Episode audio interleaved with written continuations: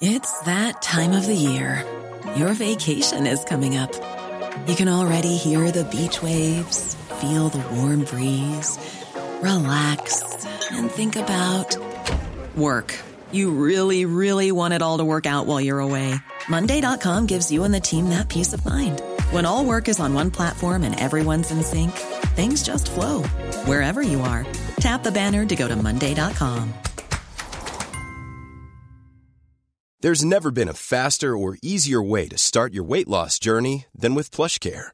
PlushCare accepts most insurance plans and gives you online access to board-certified physicians who can prescribe FDA-approved weight loss medications like Wegovy and Zepbound for those who qualify. Take charge of your health and speak with a board-certified physician about a weight loss plan that's right for you. Get started today at plushcare.com slash weight loss. That's plushcare.com slash weight loss. plushcare.com slash weight loss.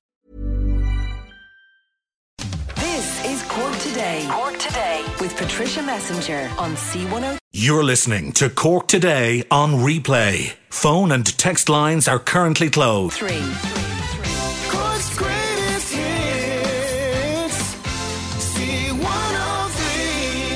And a very good Thursday morning uh, to you as we welcome you along to the programme. We've got John Paul and Sadie taking your calls this morning. Anything you want to share with us, we would love to hear from you.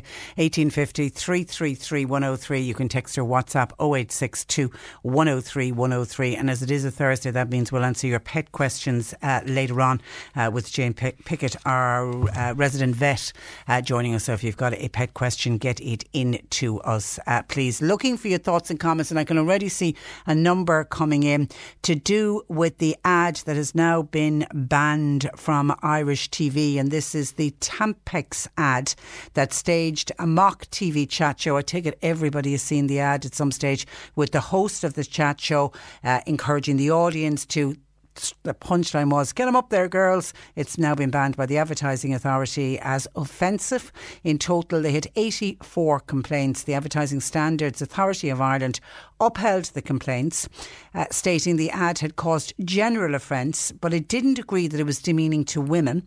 Um, it didn't agree that it was unsuitable to children or that it included any sexual uh, innuendo. It's a British made ad. It depicted a chat show host very animately talking to her audience and asking how many of them could feel the presence of a tampon and if they could feel it, it meant it perhaps that it wasn't in far enough. And then that was the line, you got to get them up there, girls, uh, was what she said to, to the audience. Now, some complaints to the Advertising Standards Authority of Ireland described that particular phrase and another, not just the tip, up to the grip. They described those two statements in the ad as offensive, crude, vulgar, disgusting, unnecessary, embarrassing, distasteful, coarse, uh, grotesque, inappropriate, and over descriptive. The advertising body received complaints that the ad was demeaning to women, unsuitable for children, and contained uh, innuendo. As I said, none of, those, none of those complaints were uh, upheld. Other complaints said the ad was over descriptive and had been expressed uh, inappropriately with too much detail given in the ad. In the decision, the Advertising Standards Authority of Ireland noted that according to the code, advertising should not cause grave or widespread offence. So it went on to say that the committee noted that the ad, although light-natured, light-hearted in nature, proved factual, provided factual information in a manner that was neither explicit or graphic. But the authority said it didn't consider the ad had caused grave offence, but it felt, given the number of complaints, 84 in total, that the issues expressed by the by the complainants that the ad had caused widespread offence and thus it breached the code. Now, I, I, that's the one thing I kind of have an issue with, and I know when I was chatting with Simon earlier on as well, I don't know how you can say 84 people who contact the Advertising Standards of Ireland that that could be deemed widespread offence. I'd love to know what number they put on the number of complaints they receive for it to be deemed widespread offence because 84 to me, maybe it's just me, it doesn't seem that many people took the time out to complain to the advertising uh, standards. Now, Tampax themselves say they're very disappointed by the uh, deci- the decision. They believe that uh, in normalising the conversation around periods, and they believe they do that through awareness, through information, and through education. They say the ad was designed to address what is a very common usage question and to educate how to use the product correctly in a straight talking way, which they felt the ad- advert did. But because of what has happened now, the advertising standards, they will now cease to show the ad in Ireland in line with the authorities' decision. But I'm assuming that's just on Irish TV stations. I take it we will still see the ad if you watch any of the English channels of which so many are broadcast uh, here into Ireland. Anyway, your thoughts welcomed uh, on the ad.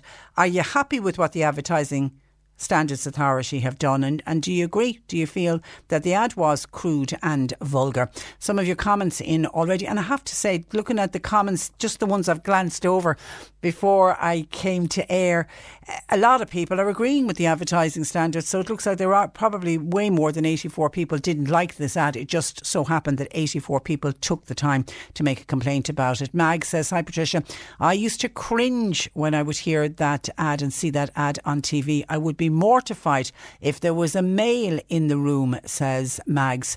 It was just very trashy and very vulgar, was how Mags uh, sees it. Uh, Trina says, How dare women choose to have those crude vulgar, unnecessary, embarrassing, distasteful, inappropriate, and over descriptive things called periods. So I take it Trina saw no offence at all to the ad. Fiona said, absolutely hate this ad. My daughters also hate it. It makes me cringe every time it comes on the TV. Sharon says it was a stupid ad. Got to get them up there, girls. We can do better than that if we want to advertise tampons, surely. Sheila said, no problem with ads for sanitary products, but this particular ad was ridiculous. Get them up there, girls.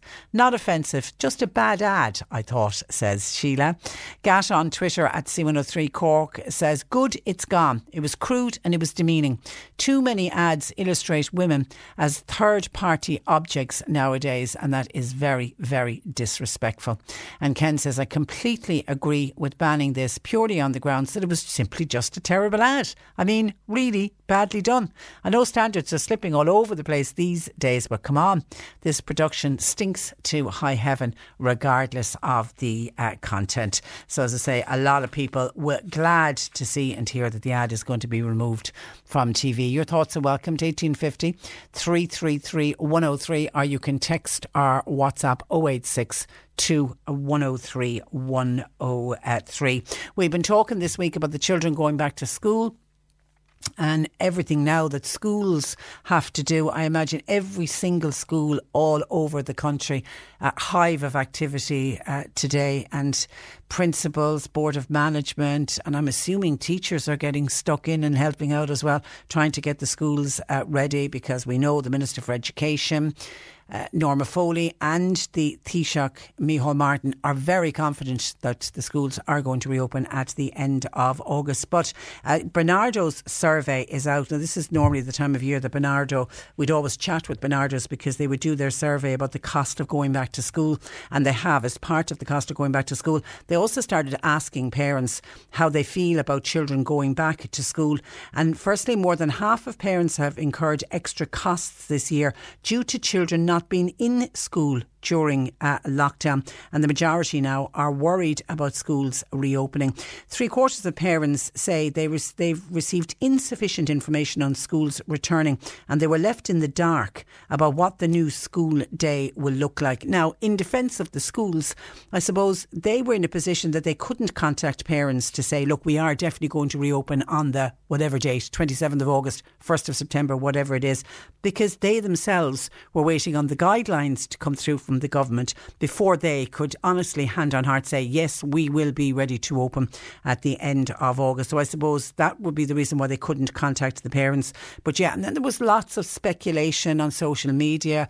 The school, would they open? Would they not reopen? Would children be wearing uniforms? Would children be bringing school books in? And I suppose for that reason, a lot of parents held back on actually buying all the back to school gear. Again, I imagine there's a bit of a rush now on to make sure that all the back to school gear is purchased. But I'm not surprised to hear that families incurred more costs with children in lockdown because when the homeschooling was going on, we were hearing from parents who were saying that it was costing them a lot more money. They were having to get things photocopied or the printer was constantly going in the house and they had to get ink for the printer and they had to get extra paper for the printer. So there was certainly more costs involved with at home uh, schooling. Anyway, we know now they schools have got the go ahead to uh, open up at the end of August, but parents are wondering what the new normal is going to look like. What is a school day going to look like for September of 2020?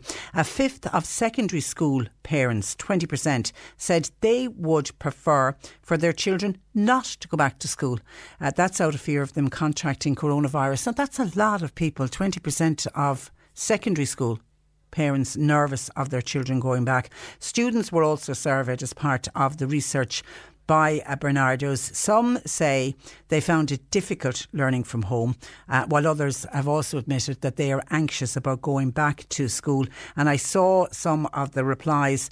Some of the parents, some of the students themselves are worried that they might bring back, you know, if they go to school, they, they might pick up COVID 19. Well, they're not particularly worried about them get, getting them themselves, but they're fearful that they'll bring it home and maybe pass it on to siblings at home that might be medically vulnerable, or if they have grandparents living with them or they visit grandparents regularly, they're just fearful that they might pass it on to a much loved uh, grandparent. Nearly all parents believe it is important, though, for their children's emotional and physical well-being that they get back to school and get back there as soon as possible. Barnardo say children and young people uh, told them as part of the survey that they miss their friends, they miss their teachers as well. Some were excited about returning to school, while others worried would they would they be safe? Would they pass the virus on to a loved one? Others were worried about the impact on the learning on their exams, and parents also admitted that they struggled to balance work and home uh, schooling. Again, uh, something that we would have highlighted and spoken about certainly when the homeschooling was going on. I I had a huge amount of sympathy for parents who were working from home at the same time trying to supervise and monitor what was going on around the kitchen table as children tried to do some form of schoolwork. 1850 333 103. Our lines are open. Are you nervous about your sons and daughters going back to school, or are the children themselves nervous, or are you in the uh, the majority of people? In fairness, the 80% of parents who just can't wait for those school gates to open and for their for their loved ones uh, to head back in. Let us know uh, your thoughts. You can text or WhatsApp 0862 103 103. A lot of commentary coming in on the Tampax, uh, Tampax ad, uh, which now uh, the Advertising Standards Authority of Ireland upheld the complaints, uh, stating the ad had caused general offence and therefore it has been taken. It'll be taken off uh, Irish uh, TV. Some of your thoughts coming in on this. My complaint about ads, says a listener, is that the some ads can be repeated ad nauseum. And oh, this listener takes offence to that. Come on, Ireland, says somebody else. Get out of the dark ages. It's part of life. A Tampax so what? Tell people get over themselves that somebody else. Uh, periods are a part of nature. Maisie in Clonakilty says, if they are ceasing the ad, why don't they stop a programme like Mrs. Brown's Boys? That's a programme that is very vulgar, says Maisie in Clon. Joan says, Hi Patricia, when I heard that ad first, when I saw it day one, I felt it was degrading to women. Hi, this is a regular listener. I am absolutely delighted that that ad is gone, Trish. It was the worst I have ever seen. It was made in very poor taste. Uh, thank you for your programmes. As a regular listener, thank you for that. And Margaret says, I cringe every time the ad appeared on TV. So, by the way, did my daughters and granddaughters. So it was very much a generation. It wasn't just a generation thing across the generations. Everyone in Margaret's house, uh, nobody liked the ad. Very pleased that it has been removed. I'm glad that there is a WhatsApp. I'm glad that there's more talk about periods. They're normal and they're natural, but the ad was crude and it sent the wrong message to women, especially young girls and boys, about acceptable, respectable talk about their bodies. The language, get 'em up there, girls, was neither acceptable or respectful, says a uh, listener. Thank you for that. Breathe in. Millstreet Morning, Patricia. Pulling the Tampax ad surely makes us look ignorant and stupid. The dark haired girl is so beautiful in the ad, it's a, it's a shame. I used Tampax back in the early 60s. I think it might have been as early as 1962. I used to have to hide them from my mother. But I remember at the time they were such a wonderful invention. God, such a different era, wasn't it, uh, Breather? Thank you for that. 1850 333 103. And just on masks. Pat in Fermoy was on to say myself and my wife were going into a petrol station between 80 and, a petrol station between 80 and 90% of the people going in and out of the petrol station shop were not wearing masks. And by the way they didn't sanitize their hands either even though there was hand sanitizer at the door. Spoke with the manager and the manager unfortunately said there's absolutely nothing that they could do. And today thank you for that Pat uh, we have been on and we've been on twice I think, in the last week or so to the Department of the Taoiseach to find out when are the masks going to be mandatory? When do we get to a situation where people will be fined if they don't wear masks? Because that's what they did for the wearing of masks on public transport. Initially, they'd ask people on buses and trains and any form of public transport to wear a mask. That didn't really work. So then they put legislation in place. They made it mandatory whereby you could be fined, you could be refused to board a bus or a train if you didn't have a mask on. That has worked. 100% of people now on trains and buses are all wearing masks. We know that they're planning to bring in legislation to, to make it the same for the wearing of masks in any shops. We're still not hearing anything back from the Department of the Taoiseach as to have they a time frame, bearing in mind that the Dáil goes into recess today. They're on their summer holidays today and they won't be back for six weeks. So I don't know. We're trying to get clarification on this. If it doesn't get passed today, does that mean that it won't be mandatory until the government come back to pass the legislation into September, which would be disappointing if we have to wait that long? So again, we're on to them again to see if we can get further clarification, particularly before they go off on their holidays today. 1850 333 103. Sadie and John Paul taking your calls. Text WhatsApp 0862 103 103. Cork today on C103. Call Patricia with your comment. 1850 333 103. Now, the government has done a U turn on its clampdown on pandemic payment recipients and said they now can, in fact, holiday without claims being docked. The announcement by Social Protection Minister Heather Humphreys came after the coalition faced huge criticism in recent days for allegedly targeting welfare and pandemic unemployment payment recipients. Labour Dáil Deputy Sean Sherlock says there's still outstanding questions, and uh, he joins me. Good morning to you, Sean. Good morning, Patricia. Now, just to clarify, welfare recipients can now travel abroad, but only to green list countries, unless their travel is necessary to the red list countries, is it? Th- that's my understanding. Uh, and if I say to you that I'm still slightly confused myself, uh, that mightn't come as any surprise to you because we've had what I would call a partial U turn on this, but it doesn't appear uh, a partial U turn in the sense that. You know, she says that she is no longer clamping down uh, as minister, and that she is still fulfilling, you know, the usual two weeks that people are entitled to if they're on a, a, a social welfare or job seekers payment that you would notify the department. She's saying, well, that will now proceed for the, the, the PUP payment, but only if you go to the green list countries. Now, if you were being a bit cynical about it, you'd be saying, well, you can now go to Monaco, but you can't go to France. But you can't get to Monaco without going through France. And you can go to Greenland, and you can go to Cyprus, and you can go to Italy. Uh, and I think this is adding to the confusion of people because if you take the fact that, for instance, the vast bulk of people would go to places like the United Kingdom, and in the last while, where you know where we have you know family there or you know you know strong ties to the United Kingdom, for instance, and even though it's not on the green list, there would be many people who would be travelling for.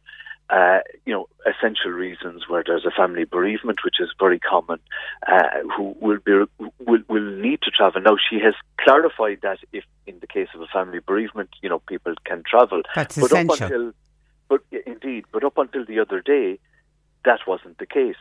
Now, you could also take the view that you know nobody should be travelling and we should be all following the public health advice. And and you know there's a moral question then about travelling. But if people have genuine reasons for travel then I don't think anybody you know would would, deny anybody the right to to travel for a funeral or for you know where somebody is ill or you know for for humane reasons let's put it that way. So right now uh, I think up until the point that there was legislation which was brought in during the week, the scheme was administered in the same way as you would administer what they call a supplementary welfare allowance scheme. Uh, you know, where you, you allow for discretion in terms of the payment that you would make to somebody. There was no legislative base, if you will, for the scheme.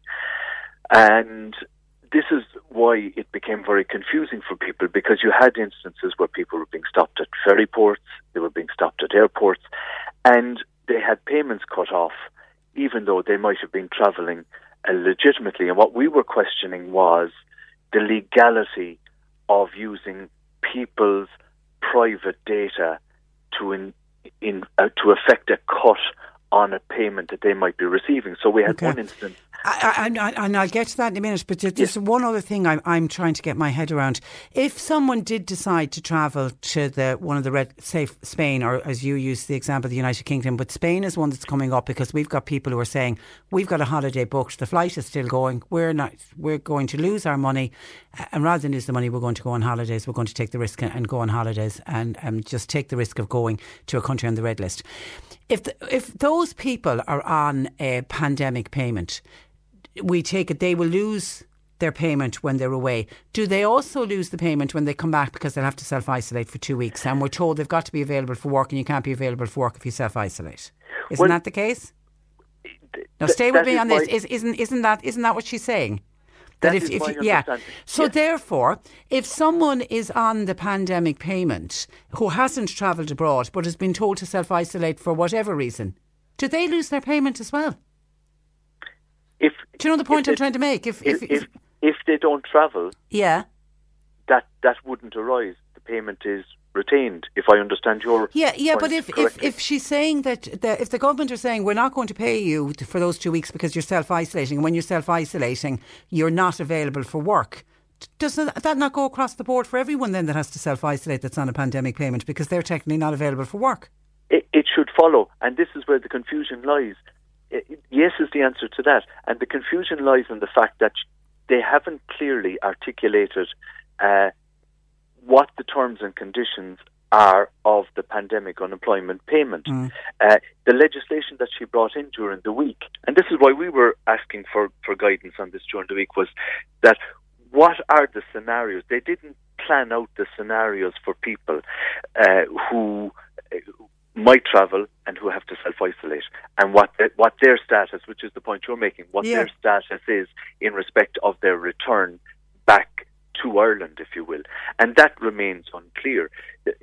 What what also remains unclear is is what was the advice, for instance, from the Attorney General when she was when the minister was setting up uh, the legislation. The, the other point in all of Did she get advice from the Attorney General? Well, it, it is our view that when she was administering the scheme before the legislation was put in place, it is our view that arguably she did not get the advice of the Attorney General, but she says on the Dáil record when she was designing and drafting the legislation for the uh, to put this on a statutory footing because it wasn't on a statutory footing. In other words, it wasn't a, there wasn't a legal basis to it. That she did uh, uh, seek the advice of the Attorney General. She's now saying that common sense. She will apply common sense rules. But there's no legislation. You can't legislate for common sense. Do- do- do you know and, and another another issue that uh, that I think is going to that I can't get my head around that people who were on the pandemic payment must be genuinely seeking work. But what about those people who are waiting for their job to be reinstated? The obvious one are bar workers. Are we That's saying that one. they should be off out looking for work? And then what happens when their bar job hopefully comes back on the tenth of August? Well, I- raised the issue of uh, people like bar workers, people like you know people who work in the entertainment and cultural sector. You know, people who during the summer period are uh, employed on you know music festivals, on you know outdoor productions, plays, and so on, thea- theatrical productions.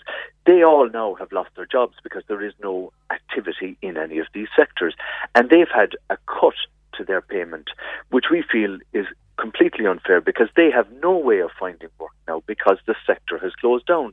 And I'm dealing with, uh, you know, say publicans and, and staff in, in the hospitality sector at the moment who have just no way of finding alternative unemployment, uh, who have now reverted back to the, you know, the job seekers payment, if you will.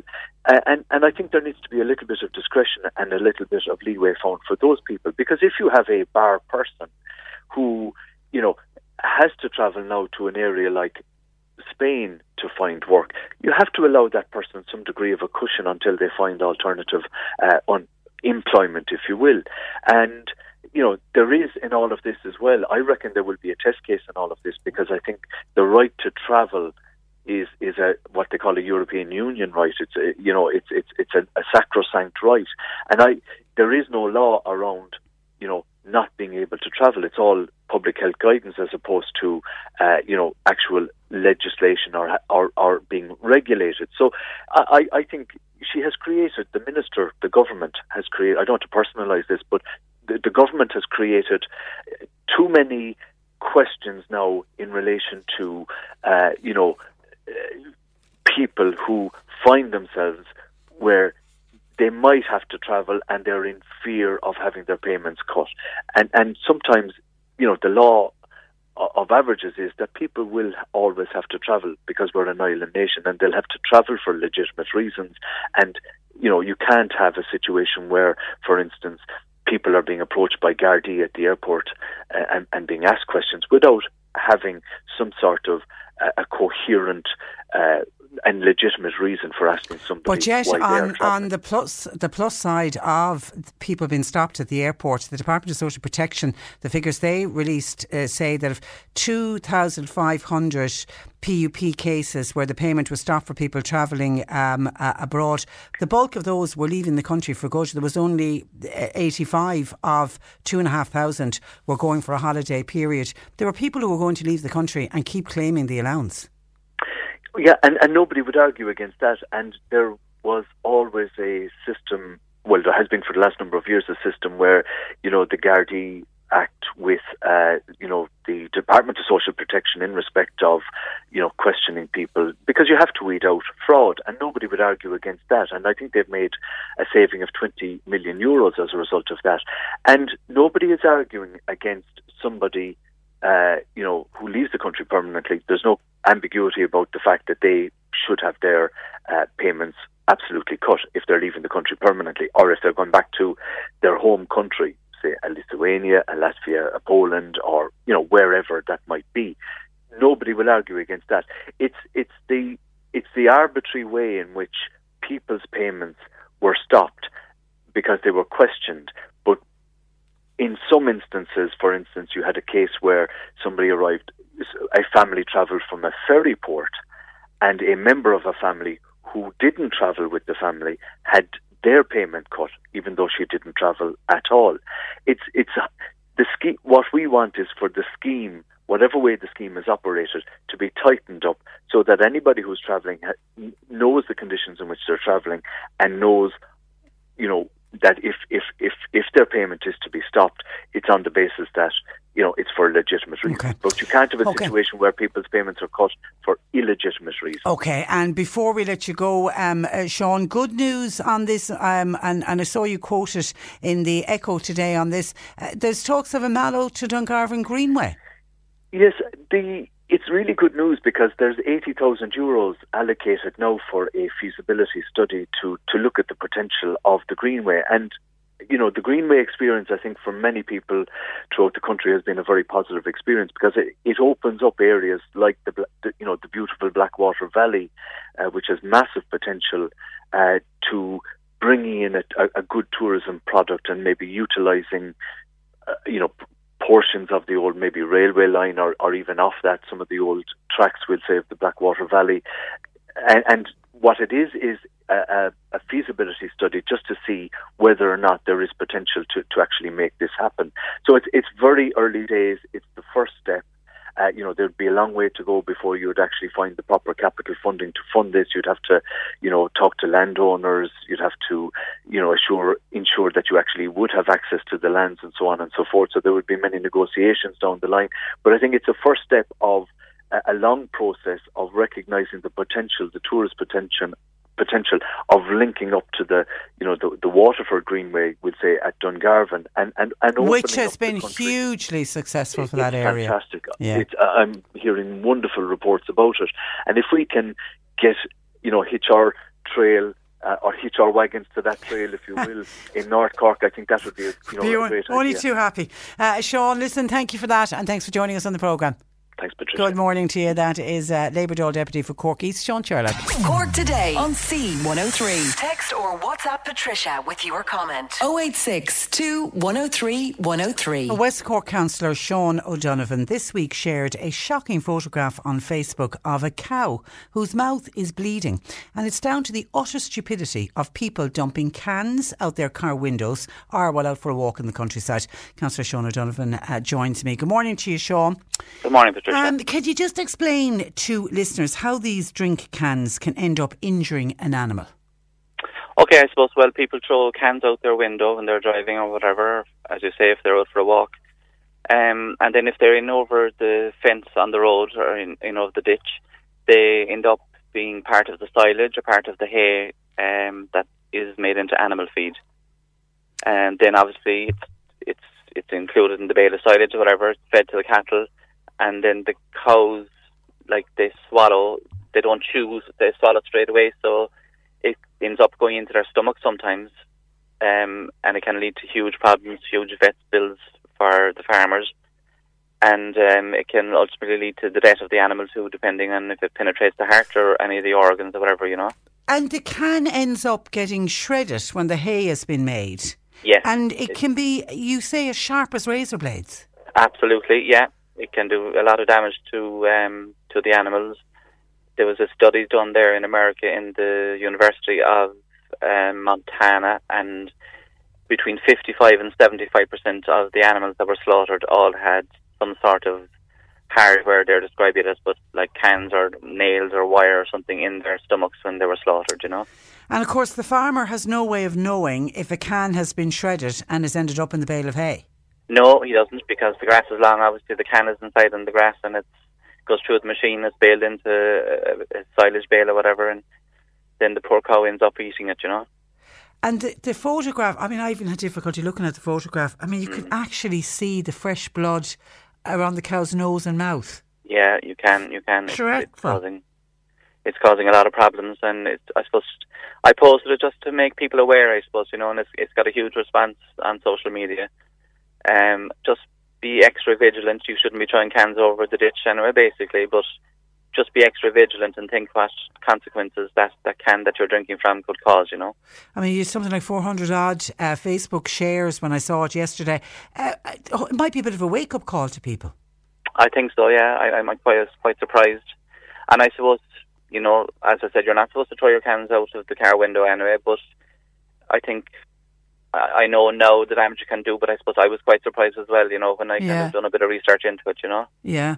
And with and, and littering from cars, getting worse or better, Sean? Um, I think during the lockdown, people have kind of been out walking more, and it's more evident than what it was. You know, um, I think we can notice maybe winter time a little bit more when the grass dies back and the the vegetation on the sides of the road dies back.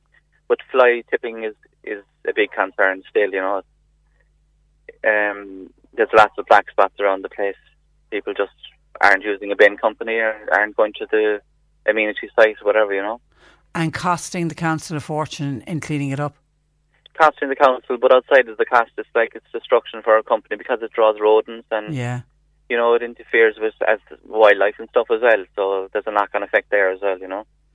Yeah, how do we get the message through to people? I mean, we've been talking about this since God was a child. It's just it's one of those uh, issues because I know on the it's interesting when you mentioned the grass verges because we've had a couple of listeners contact us uh, from various areas across the county, and the verges have been cut, and the when the verge is cut, the amount of rubbish that then is on display for everybody to see. It, it's very evident when the when they're cut. Yeah, it is. But I suppose it's look, we can only do our part. That's it. We have to appeal to people to respect the country we're living in and the countryside and the people who live in the countryside as well. You know, so it's up to everyone to be uh, responsible adults. Okay, and actually, I saw on you when I was on your Facebook page yesterday. I saw you also posting on the school uniforms, which became an issue on this program uh, this week, uh, with people saying, "What is the advice with children going back to school?" And the advice is that children should wear their uniforms as normal. That's the advice at present. Yes, they're saying it's no health issue whatsoever. Yeah, because I think some people were afraid of to go out and buy uniforms and uh, and all of that. Okay, all right. Listen, Sean, thank you for that, and thanks for joining us on the program. Thank you, Patricia. Thanks a million. Bye bye. that. That is Bye-bye. uh, Councillor uh, Sean O'Donovan. As I say, if you're on his uh, Facebook page, it's a difficult photograph to look at. It's only a photograph of a, of a cow, but it's just the poor cow, and you can see the fresh blood and the damage that was done to that poor cow just because of the utter stupidity of people not bringing their rubbish home with them and dumping of the cans. I couldn't. I. It was only when I started looking into it because I would, could never have thought that a can would shred like that when they're the making of the hay. But you realise if you've ever cut yourself on, you know, if you squeeze a can in and, and a can together to throw it into the bin, and if it ever it breaks and you cut, it can be really, really sharp. And as Sean said, it can end up as sharp as razor blades, and then ends up in the hay. And of course, the cow farmers no idea of knowing what's in the middle of a bale of hay, and the poor old cow uh, doesn't know either, and ends up either ingesting it and then causes all kinds of problems in the te- in the intestine, are in the picture that Sean put up on his Facebook page, it actually just ripped the mouth of the cow and the area around his nose. Absolutely shocking. Bring your rubbish home with you, guys, please. 1850 333 103. Anne says, I was in the recycling centre in Kanturk yesterday. Anne reckons that the time that she went, she was the only one wearing a mask. And she said, by the way, the place was uh, busy. She felt some of the other customers were looking at her as if she had 10 heads on for wearing a mask. Keep wearing the mask. Uh, and I don't know what the rules and regulations are on mask wearing when you're at a civic amenity site. It is outside, so maybe it doesn't come in under the. When, when we're told to wear it in a retail outlet, I haven't seen anybody, I haven't seen any information saying that you should wear them when you're going to a civic community site. But I think for everyone, we just need to get into the habit of everybody wearing a mask all of the time. And the more people that wear it, it becomes more normal. I mean, I was in a, I was in Dano's SuperValu uh, yesterday, and actually, as you walk in the door, there's a great big sign up saying uh, "Wear your mask," and there wasn't one person inside in the store yesterday that didn't have a mask on. So it's become very normal inside in supermarkets. We just need to normalise it everywhere else. Uh, thank you for your text, Anne. And talking of recycling centres, Bandon Recycling Centre have been on to say they're closed to the public today, and they're apologising for any inconvenience caused. So that's Bandon Recycling Centre closed today.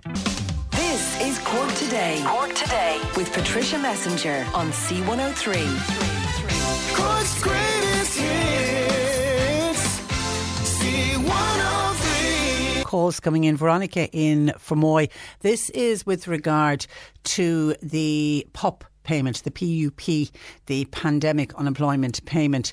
Uh, Veronica says our HSE is going to be in crisis during the winter months because if you have COVID 19 and then you allow for uh, flu season, the country is going to need every single penny it can get its hands hands on. Veronica feels the government is right to be clamping down on PUP payments and they may be issuing to people who are no longer living in Ireland. Well, that's the defence that came out from the government that the two and a half thousand people who have been stopped at the airport, 85 of them were going on holidays and there is to be a review of their cases and it looks like some of them may actually get their, their money back. The people who just genuinely went off on holidays and didn't realise that they were meant to be going on holidays when they were on a, a COVID uh, payment.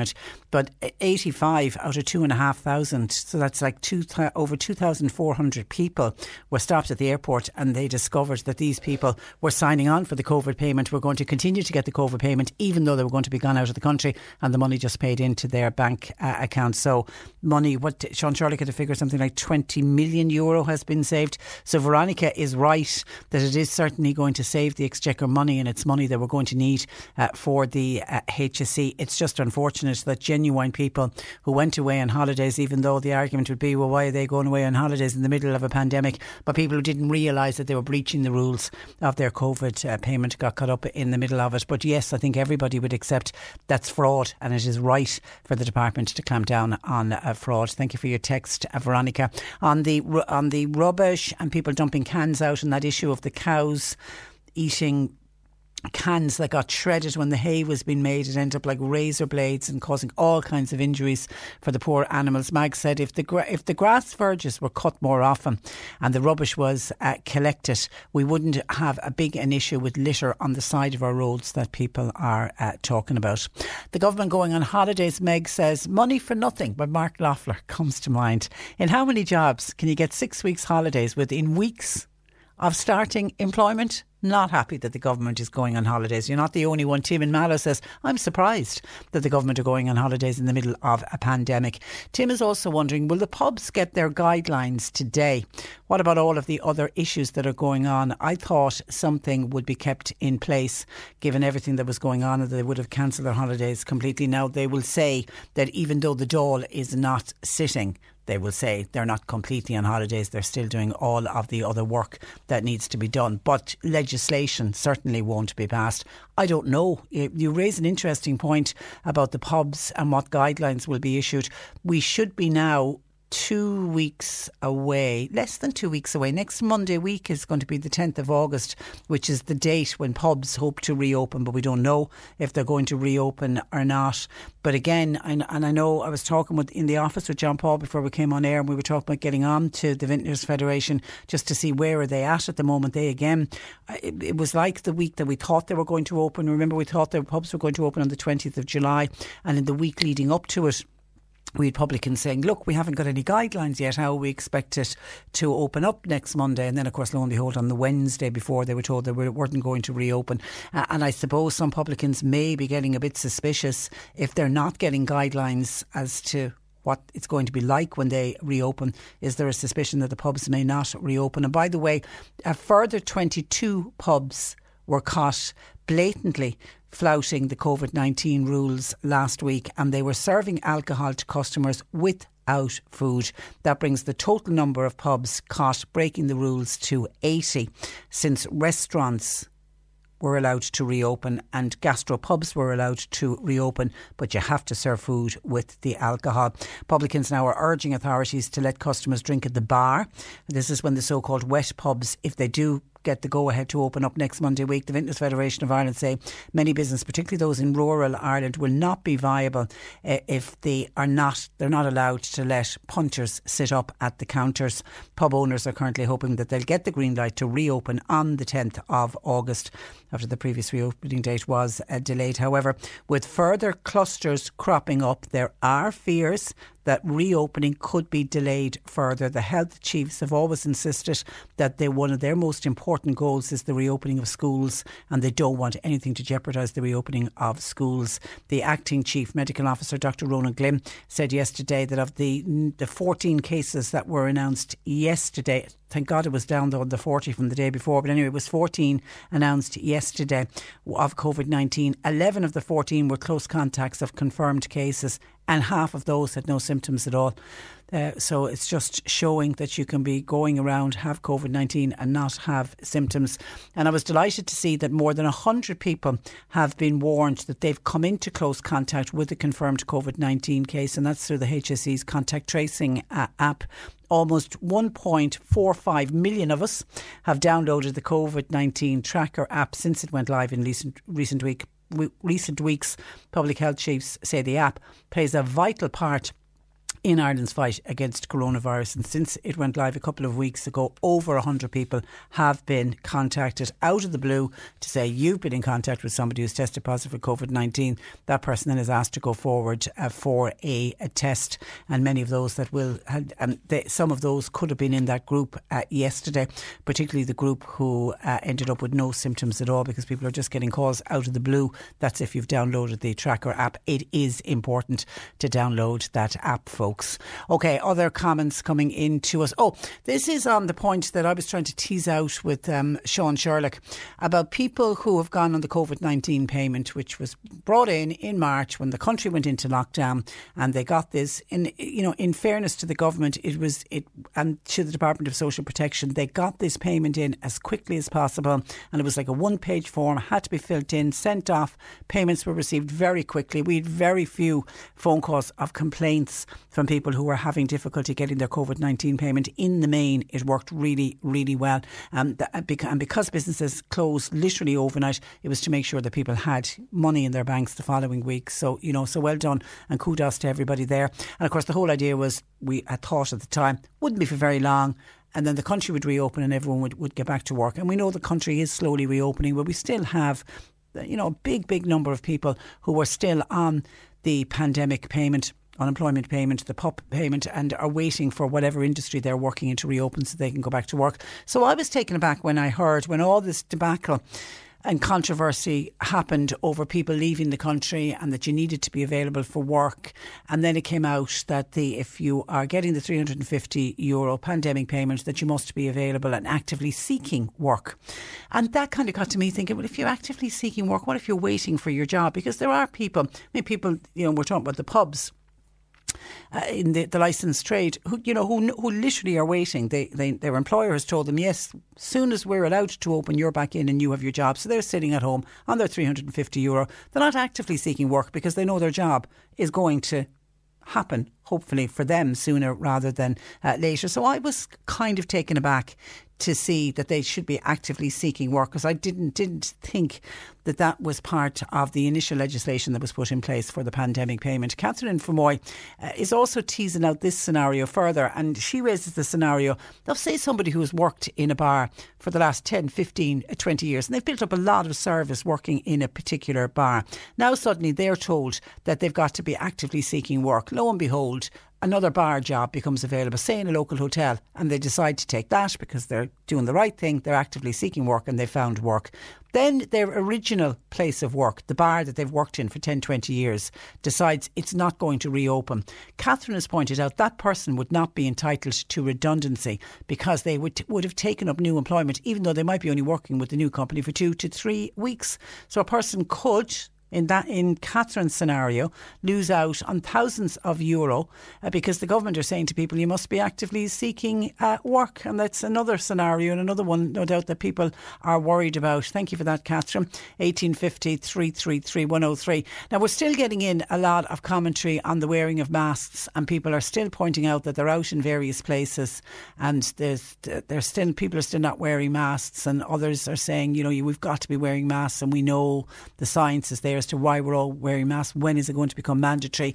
And we got onto the Department of the Taoiseach because we'd initially got onto them and they said, yes, the legislation was being put in place that would make it mandatory and people would be fined and that the legislation, they were writing it up at the time and as soon as it was, you know, it was in place, they'd let us know. So then we got back onto them saying, mm, hi, we're still here, we're still waiting for the answer. When, when is the legislation going to be put in place? And we've contacted them a couple of times, I think, in the last uh, week or so. Anyway, John Paul tells me we finally got an answer back in the last hour from the Department of the Taoiseach to say that this is no longer anything to do with us. You need to get onto the Department of Health, and they've CC'd the Department of Health in the reply. So I've asked John Paul to bang out our original email to the Department of Health. So it's the Department of Health that are doing it. But we're trying to get through to them today because we're conscious and aware that the government uh, goes on holidays today, and I'm fearful that no legislation uh, will be passed. Okay, is that what um, this is John Paul saying? Okay, we contacted the, the office of the Taoiseach again this morning to ask. Think Paul Street would be, and the, yeah, I've said that. Okay, regulations on wearing face coverings in retail environments are being prepared by the Department of Health in consultation with the Department of Business, Enterprise and Innovation. The regulations will be finalised as, as soon as possible. And is that back from the Department of Health? From the Department of Health are saying that it will be the regulations will be finalised as soon as possible, and they don't have a date yet. Oh, for God's sake! And until they have a date, and until they make it mandatory, we are going to end up in the situation where you have people walking around, some people seeing it as their civic duty to wear a mask, and other people deciding, well, I'm not going to get fined, so I'm going to wait until I get fined, because that's exactly what happened with the people wearing masks on the trains and on the buses. They waited until they knew they were going to be fined, or they were told they couldn't get on the bus or the train, and now everybody's wearing a mask. Because Ellen contacted us to say she was out and about for her first time yesterday in March. Said she's an elderly lady and she went into her credit union.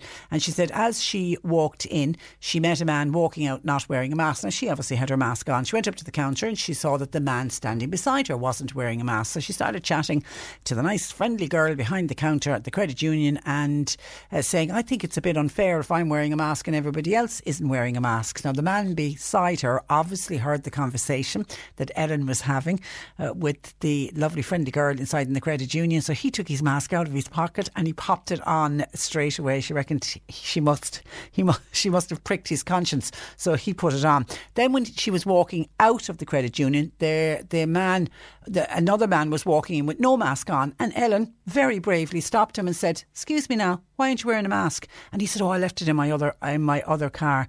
And she said, "You know, these kind of excuses are simply not good enough." She also feels it is setting a very bad example to children. But Ellen said she, like a lot of other people over the age of 70, did their bit and they cocooned. They stayed indoors and they didn't move outside of the house for three and a half uh, months.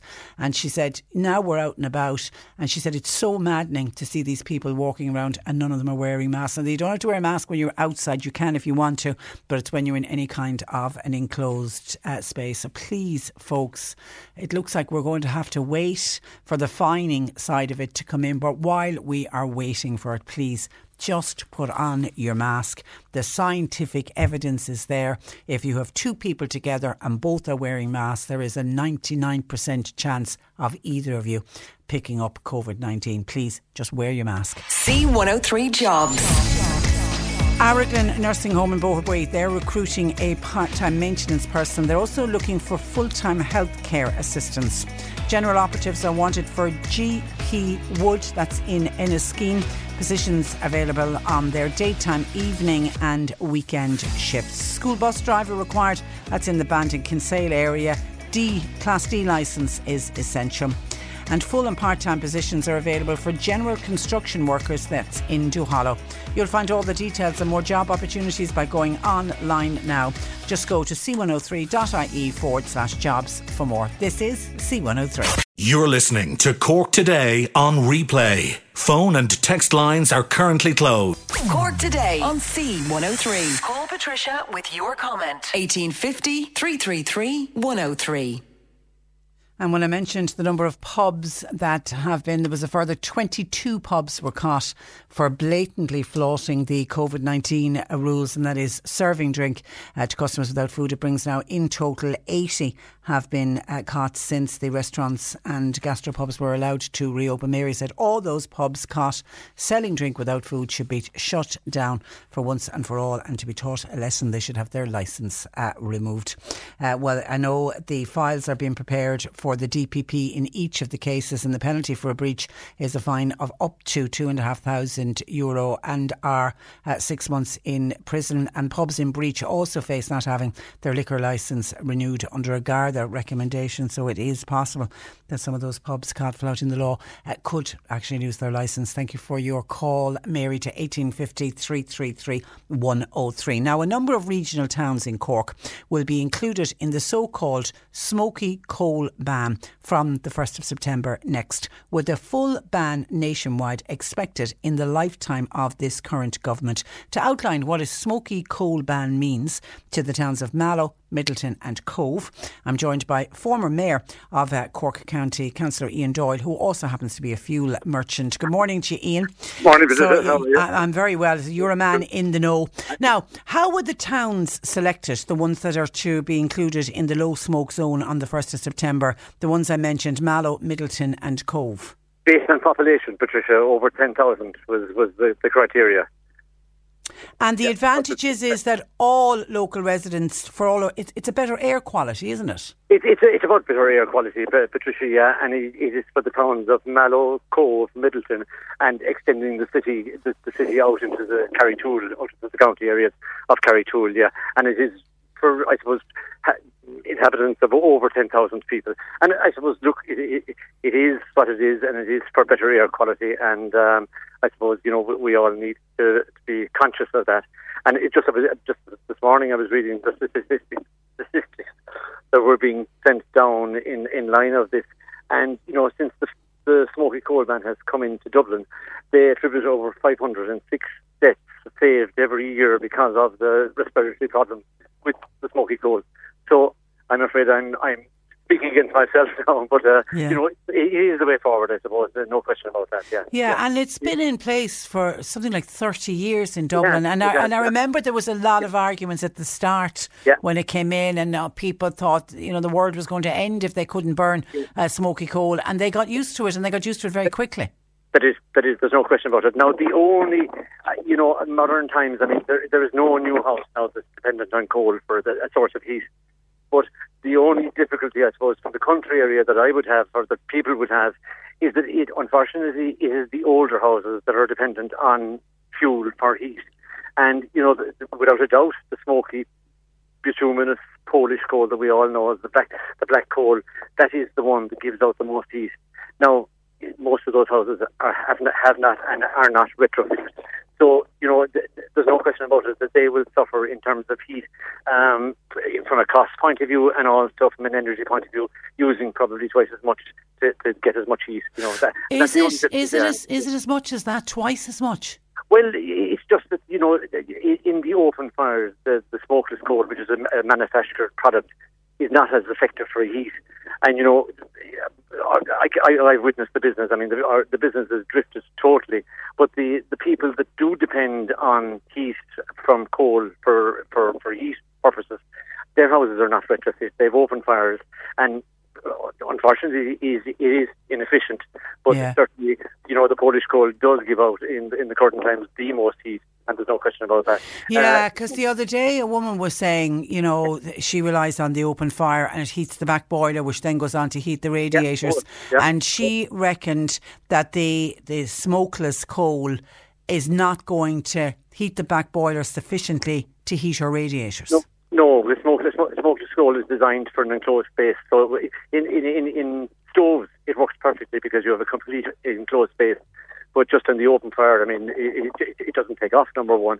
And, you know, it, it, the heat isn't captured, but goes up the chimney, you know, so the, that's the trouble, really, yeah. yeah So it is it is going to cause problems for some people. It is going to cause problems, yeah, no question about it. From a heat point of view, there's no question about that, you know, yeah, yeah. But from a, I suppose from a health point of view, it, it's naturally going to happen. And from an environmental point of view, I suppose it is going to naturally happen as well, you know. But that, you know, that that emphasises again the programme for government that, grants need to be provided to retrofit all these houses and to make sure that they, they are capable of, of, of, of going with the change, you know, and that's that's fierce important, and particularly in country areas. I mean, you know, when I, I when I started off this business over 30 years ago, people really depended on heat, coal for heat, you know. Uh, unfortunately, now that cohort of people have all died off, unfortunately, and the houses. But there are people still, and particularly in our council houses and in a lot of estates, that need heat by coal for, for, for supply heat. And uh, unless we retrofit these houses and put in stoves or put in an alternative way of, of heating, then um, you know it, it is going to cause problems. And when you're talking about the older houses, are they predominantly older people living in those houses? Yeah, God, when I remember first, I mean, at the run, I mean, people were buying three and four bags a week, but they needed it. You know, I mean, it was a, a source of heat that was needed to, to to heat the houses. Now, all those houses, I suppose, have gone modern and it it is ground to air heat now. But uh, you know, that was the way it was. But there are still in the country areas. I mean, the majority, the, majority of our customers in Polish coal still rely on coal as their main source of heat. Okay, but people in those country areas are okay for now because okay for now, because yeah, it yeah, is yeah, it yeah, is yeah, it is the urban towns of the urban towns, yeah, yeah, Mallow, and- Mallow, Midleton, and Mallow, Cobh. Midleton and Okay. Cobh, yeah, yeah, and And for Carrick, the people in Mallow, Midleton, and Cobh, and um, as you said, as the Carrigtwohill as well has been in, Yes, is, is, yeah, has been yeah, yeah. extended out from the city. Are they able to use timber and briquettes? They are. They are at the moment, yeah. Now it is because it is, uh, the, the emphasis on smoky coal at the moment is the bituminous, the sulphur side of it, and that that's only bit, that is only on the, the Polish bituminous coal and the bituminous doubles and the singles. The, the, basically, the heat that we're used to, which was Polish coal, doubles, singles, anything with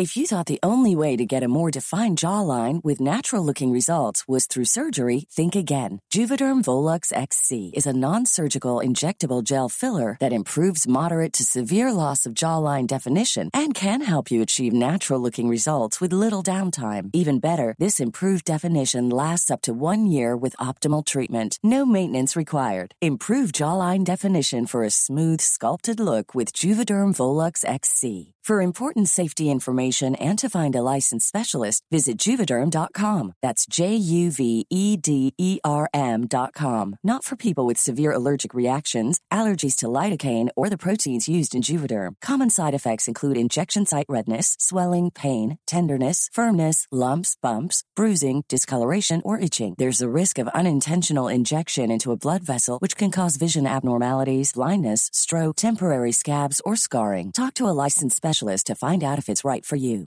Ready to pop the question? The jewelers at BlueNile.com have got sparkle down to a science with beautiful lab grown diamonds worthy of your most brilliant moments. Their lab grown diamonds are independently graded and guaranteed identical to natural diamonds, and they're ready to ship to your door. Go to BlueNile.com and use promo code LISTEN to get $50 off your purchase of $500 or more. That's code LISTEN at BlueNile.com for $50 off. BlueNile.com code LISTEN. Planning for your next trip?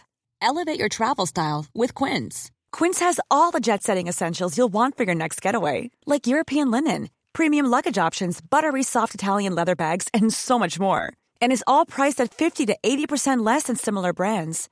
Plus, Quince only works with factories that use safe and ethical manufacturing practices. Pack your bags with high-quality essentials you'll be wearing for vacations to come with Quince. Go to quince.com slash pack for free shipping and 365-day returns. That's all banned. Okay, so it's just the coal, but people. And then the other question that came in was uh, some of our listeners have, uh, because people store up their coal. I know. And there was one lady uh, contacted us. She has a bunker full of coal because she's been, you know, sto- stocking Yeah. it up. It'll be okay to get rid of, to burn that away, will it? Until. I'm not saying that. Yeah. no, like uh, legally, like I suppose the concentration is in the sale at the moment. Uh, legally, from the first of September, it's illegal to sell Polish coal, and we have huge guidelines for, as the, as the people that are selling coal that you can't you, you can't go into these areas with Polish coal, or you can't be seen, or there, there's an on the spot fine, and there's there's it's the local authority that's implementing it, and you know there's a whole range of measures. Uh, eventually, I mean, air pollution, measuring air pollution will come in, and there will be on the spot checks as, as, as to know whether you're burning Polish coal or smokeless coal. To the lady that's full of uh, Her bunker full. her bunker. I mean, legally, the first of September, she she's not she's not able to to. The law says you're, the you're, you know, says, you know, yeah. and But- you, yeah, and then, emphasis- and the she, and anybody in Mallow, um, Midleton or Cobh won't be able to buy it because it will not be on sale. Certainly, certainly not buying it. The emphasis is you can't sell Polish coal uh, after after the first of September. Yeah, certainly the emphasis. But you're not supposed to burn it either. No, you know. So like you know that is it is an issue. No question about it. Yeah. And I know the department also said that the smoky fuels bought elsewhere. I mean, you're in Charleville. If somebody from Mallow decided No, to go to. Charleville, you, you could buy it, but you're not meant to do it. That's also breaching no, the law. No, like that, that- that's within the law, and there's specific, specific regulations that you have to, like from a merchant point of view, if you are doing that, then you have to have a register to, to, to know to who you're selling it to and where it's going. Yeah, yeah. no Okay. question about it. Yeah, And yeah. with the Greens in power, do you believe a nationwide ban on smoky coal will become a reality in the lifetime of this government? I suppose there's no question about it, Patricia. You know, there's no the writing is on the wall, and it's like you know, and that's you know that's that's that's that's as long as as long as I say that there is a retrofit program put in place as well. There, there was a seal grant there many years, well, a couple of years ago now, brought out that most of the country houses would get 90%, uh, you know, grant to to upgraded the houses in terms of insulation and attic insulation and putting in burners and putting in um, stoves. That unfortunately went, but I think that's back in vogue again now. So as long as that grant is available and there's work there, for, I mean, it will create huge employment and it's great. But um, currently, I mean, every house would would have to be retrofitted to make it efficient. Yeah. Okay. Um, hi, I li- we coal. I live in the countryside, but I buy my coal in the town of Ma- Mallow. Uh, will I not be able to buy Polish coal in Mallow, even though I'm not living in the town? I'm out in the countryside. Well, I suppose that's from a sales point of view. He, the, the, merchant will not be able to stock Polish. Well, he will not be able to stock Polish coal if he's if he is within the, the smokeless zone, and uh, if he is going out and delivering it to a non-Polish or to a non smoke free zone, then he just has to register who he's selling it to. And uh, the location. But this person seems to drive into Mallow, buys yeah, the coal. Yeah, they, they won't be on sale in any of the shops. They won't be on sale anyway. No, no not, not, not, not, in, not in Mallow. Um, with regard, this is another Tim in Mallow. With regards to the smoky coal ban, great news. How is it going to be enforced? Will there be fines? Is there yeah, a com- is there a complaint phone line? Tim wants to know. Oh. Well, I suppose there will be initially. It's the local authority. It's the local authorities are in charge of it at the moment.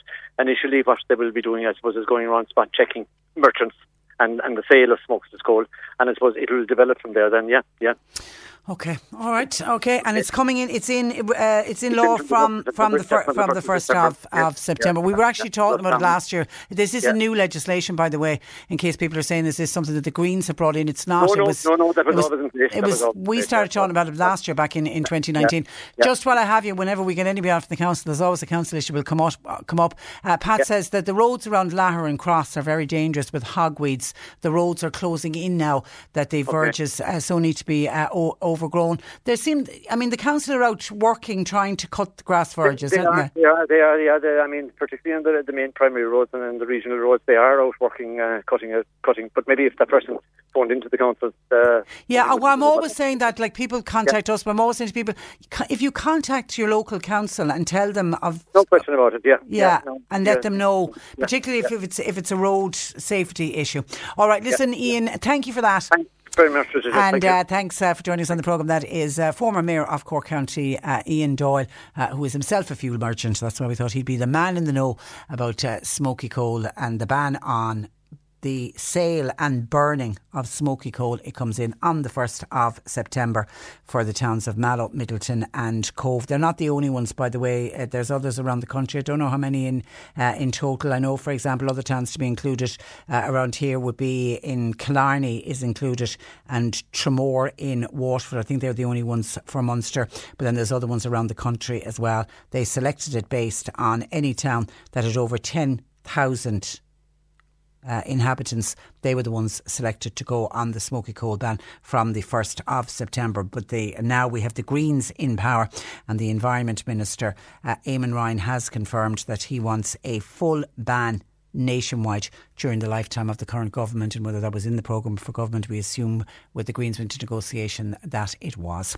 And a listener says, How can people use smokeless coal, yet people can't use turf, which is an Irish product with a lower carbon footprint? Shipping costs, lorries, etc., bringing all this coal from around the world is absolutely crazy. 1850 333 103, text or WhatsApp 0862 103 103. Or today on C103. Text or WhatsApp Patricia with your comment. 086 103 103. And we're heading to Kinsale Garda Station for this uh, week's uh, Garda file, where I'm joined by Garda Lisa Harrington. Good morning to you, Lisa. Good morning, Patricia. And How are you? you? I'm very well. You, you are welcome. Let's Thank start with uh, theft from oil tanks. That's right, Patricia. Something we would normally associate with the summer mon- months, but um, a few incidents there in Kinsale over the last week. Um, so the weekend of the 17th to the 19th of July, as I said, in Kinsale, in an area known as Jago's Mills, um, home heating oil taken from a tank at a house. Um, and um, as I say, it's something that we would associate with the summer, but there has been a few incidents here. Um, again, on the 21st and the 22nd of July, that's just last week, and that was Tuesday night into Wednesday morning um, at the Garrettstown side of Kinsale. Um, a diesel tank of trucks emptied, and there were three separate trucks parked overnight, and all three had fuel removed from those tanks. Goodness me. Mhm. Uh, and is there anything you can do to protect yourself? Yeah, well, so as well on the 19th of July, um, around that time, a similar incident in Crossbarry was attempted, and the owner of that truck had again parked his truck overnight, returned to find the diesel cap had been opened, but he had an anti-theft device fitted, so there was no way of taking the fuel. And um, I know I've spoke about these anti-theft devices before, and they are very effective and very and relatively cheap when you compare the, the price to a tank of diesel. Absolutely. Yeah, you can get you can get good quality devices um, for around fifty euro and even cheaper, I think, if you source them online. So they are a good a good idea. And uh, also, it brings in the importance of CCTV. Yeah, that's correct. And I, again, I, I know I've spoke about this too. And CCTV to some people may sound extreme, but it, it really is becoming one of the best and maybe most effective anti-crime measure. It like it deters criminals, it, it prevents antisocial behaviour, and it also help, helps us in catching perpetrators. You know, having CCTV means uh, thieves are much less likely to target houses. And, and I know um, CCTV can be expensive and costly, and that's one thing that people say to us all the time the price, but, but they can also be very, very cheap depending upon the requirements on your house and how much you want to pay. You know, most, electro- most local electrical shops and even hardware shops will give you information and the different prices available. Mm, mm. But it, uh, certainly a, good, uh, it can be a great investment rather than have your house broken into or, or, or something stolen. Now, earlier in the week, we were discussing fraud on the programme with the Banking and Payments Federation, and in particular, we were warning people about booking a staycation online, that some fraudsters uh, are out there trying to get your hard earned uh, cash. You've got one for us uh, this morning, and this is to do with uh, getting a loan online. Yeah, that's right. So, um, a, a number of different websites are out there now in operation, and they're offering, I suppose, an unsecured loan. So these sites will look very professional, look very reputable, but they are not. And I suppose they're targeting vulnerable people and people who would have difficulty in obtaining loans. So quite recently, um, a lady reported to us trying to obtain a loan from what she believed to be one of these reputable websites.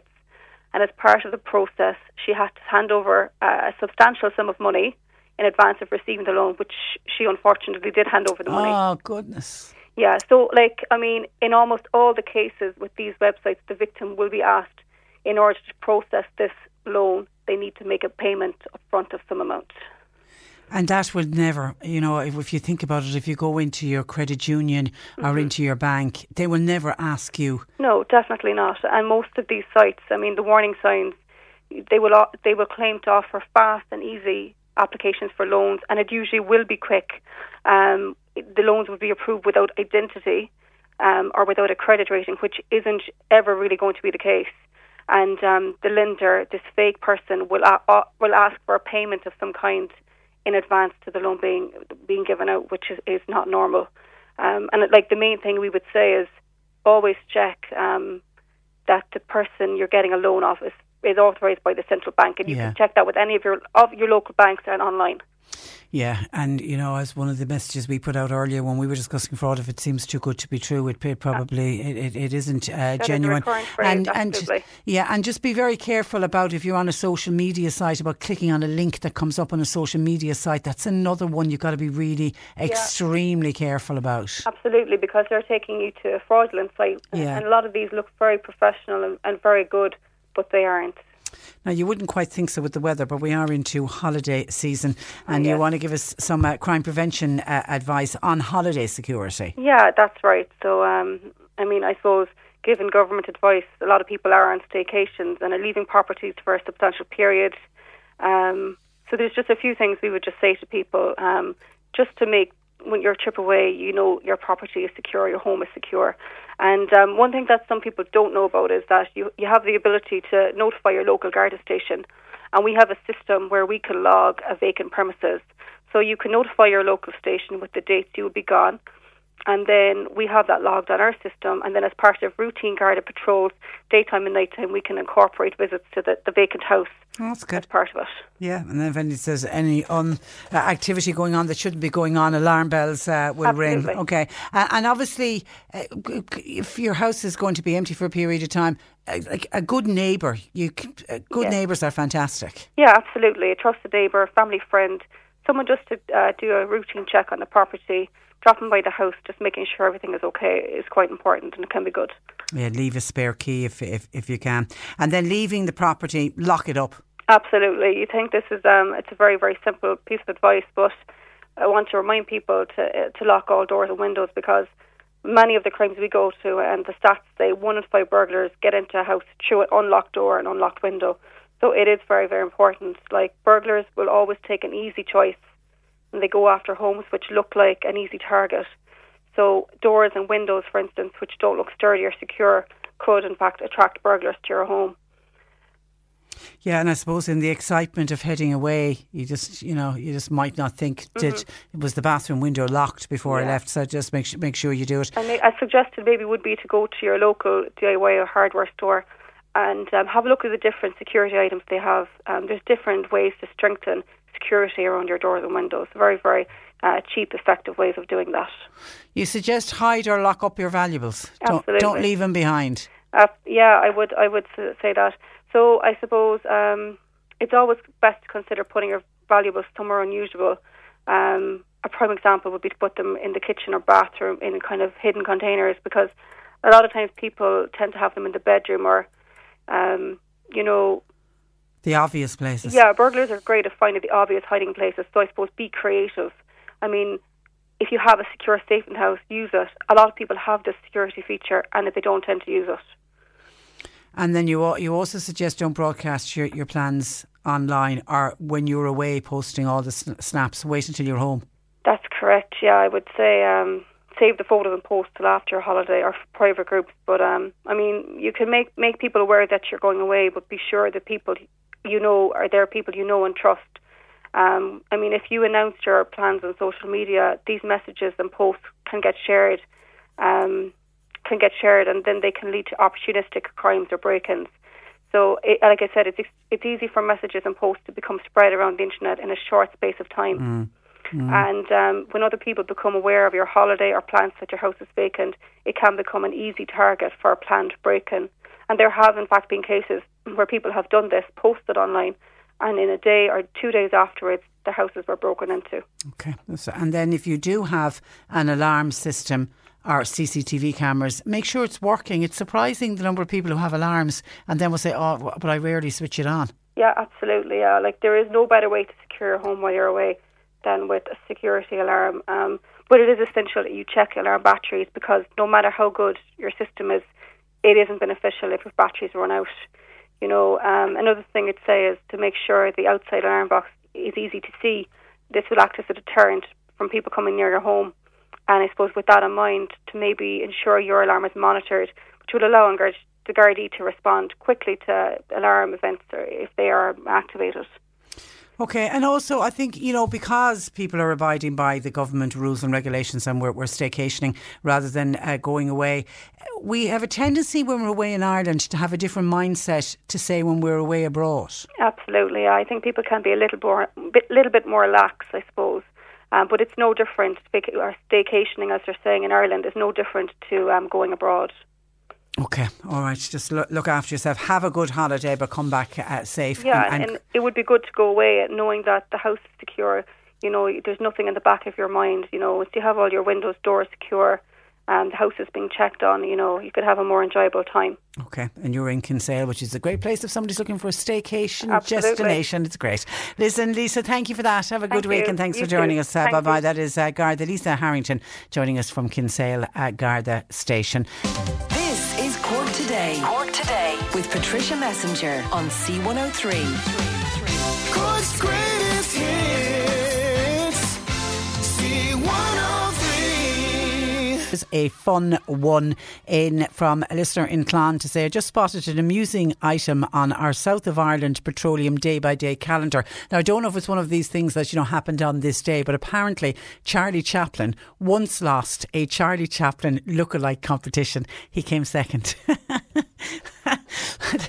Ah, I'd love to know who came first. Thank you for that. That made me smile. Here's a this is this is a, a different scam, surely, and one I've never heard about, but one worthy of a mention. Because we need to keep talking about these scams to let other people know about it. So when you hear about it, talk to other people about it so that they won't get caught. A listener on the Beara Peninsula says, Patricia, I'm wondering if anybody else got a similar phone call to mine. This was a call to my landline.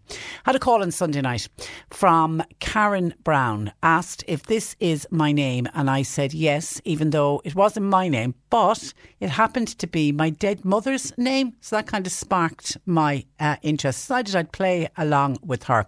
This person, who's called Karen Brown, said, You need to ring Amy Burns, and then gave a number, and I'll get John Paul actually to check that number. It's one, it's uh, one five six zero seven one five two nine nine. No, I'm assuming that that's a premium rate number. Anyway, this Karen Brown speaking now to our listener says you need to ring Amy Brown. You need to do it straight away. She's an astrologist. Amy's had a vision. She's got some great news to tell you. So, listener said, I said, Oh, I've won the lotto. And she said, I told you you need to ring Amy. I said, Will she give me the six numbers? And she kept saying, I told you you need to ring Amy. She had a vision and it's better than the lotto. And then she became kind of arrogant and very cross on the phone. I asked where she got my number from. And she said uh, that I was the lucky person selected from nu- numerological calculations. So in the end, I said, actually, the lady you're looking for, the name of the lady you asked for, is actually my mum, and she's been dead for the past 13 years. And don't ever ring this number again. She then used the F word and she put the phone down. That is bizarre. I have never come across. We've heard loads of different scams, but somebody to actually engage in conversation with somebody. We'll try and do a check on that number and just see. But I guarantee you, the fact that it's a 1560 number, it's a premium call. You'll ring it, it'll end up costing you an absolute fortune. There probably will be somebody by the name of Amy Burns at the end of a pre recorded message, and they'll keep you on the phone for ages. And then your phone bill or your phone credit will, will, will disappear. Now, the only thing that really sort of sparks my interest is the fact that they had your mother's name. That that's kind of worrisome.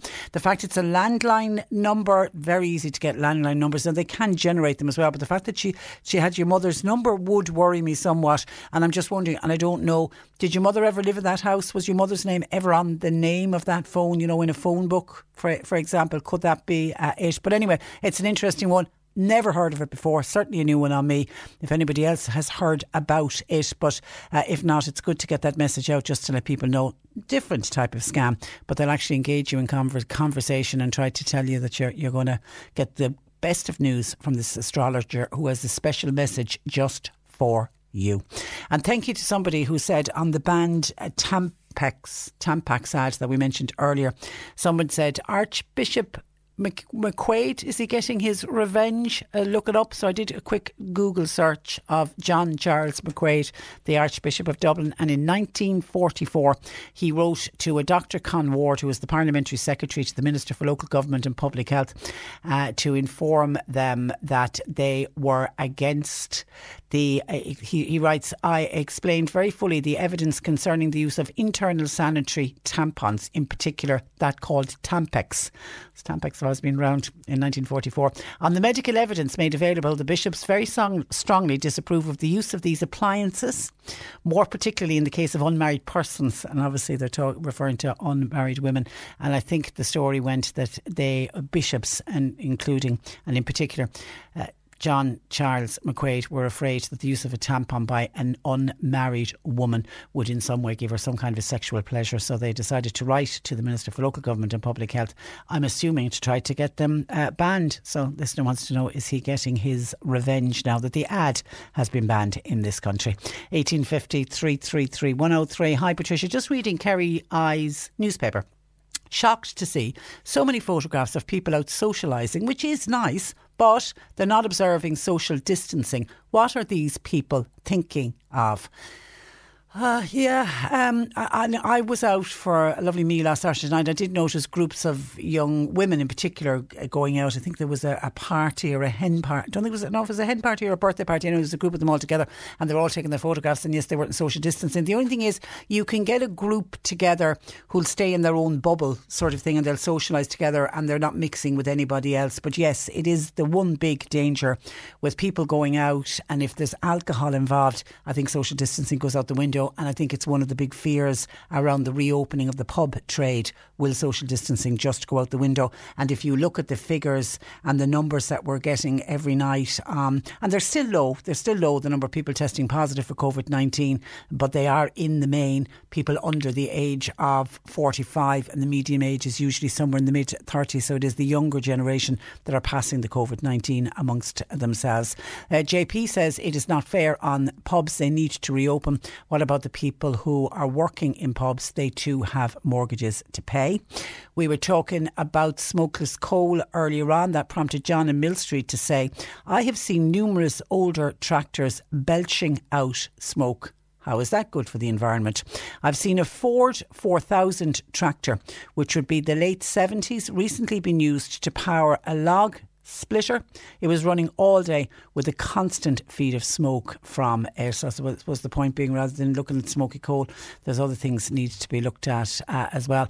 Actually, somebody else was on about smoky coal talking about their daughter um, because Councillor Ian Doyle was making the point that, that it's the smoky coal ban is going to affect older people who are in the main in older houses that only have an open fire and that a lot of the modern houses all have you know they don't use they don't even have chimneys now in the, in the majority of new houses. That prompted listeners to say hi Patricia. The council put air to water heating into my daughter's house. That's fine. I'm all for that. But nobody explained how to use it efficiently. My daughter has also found it is very expensive to use. She's on a low income and she uh, uses pay as you go electricity, which is the most expensive way to pay for your electricity. But I know when you're on a fixed low income, people find it the best way of doing it, but it is the most expensive way. But anyway, so that's only adding to our fuel costs. And also says this listener, what happens when they have power cuts? There is no heating, and we often get power cuts, you know, on the in the winter months when there can be storm activity and all of that at the time when you really do need uh, your heating. So there's pluses to that type of heating system, but there's also negatives uh, as well. Patricia, people in the entertainment industry, i.e., musicians and singers, seem to be completely forgotten about in this present pandemic situation. They're rarely mentioned and they've no prospect of going back to work at the moment. They don't. They absolutely don't. Even remember yesterday when we mentioned that the pantomime the Banter for the Everyman, they've they've cancelled that.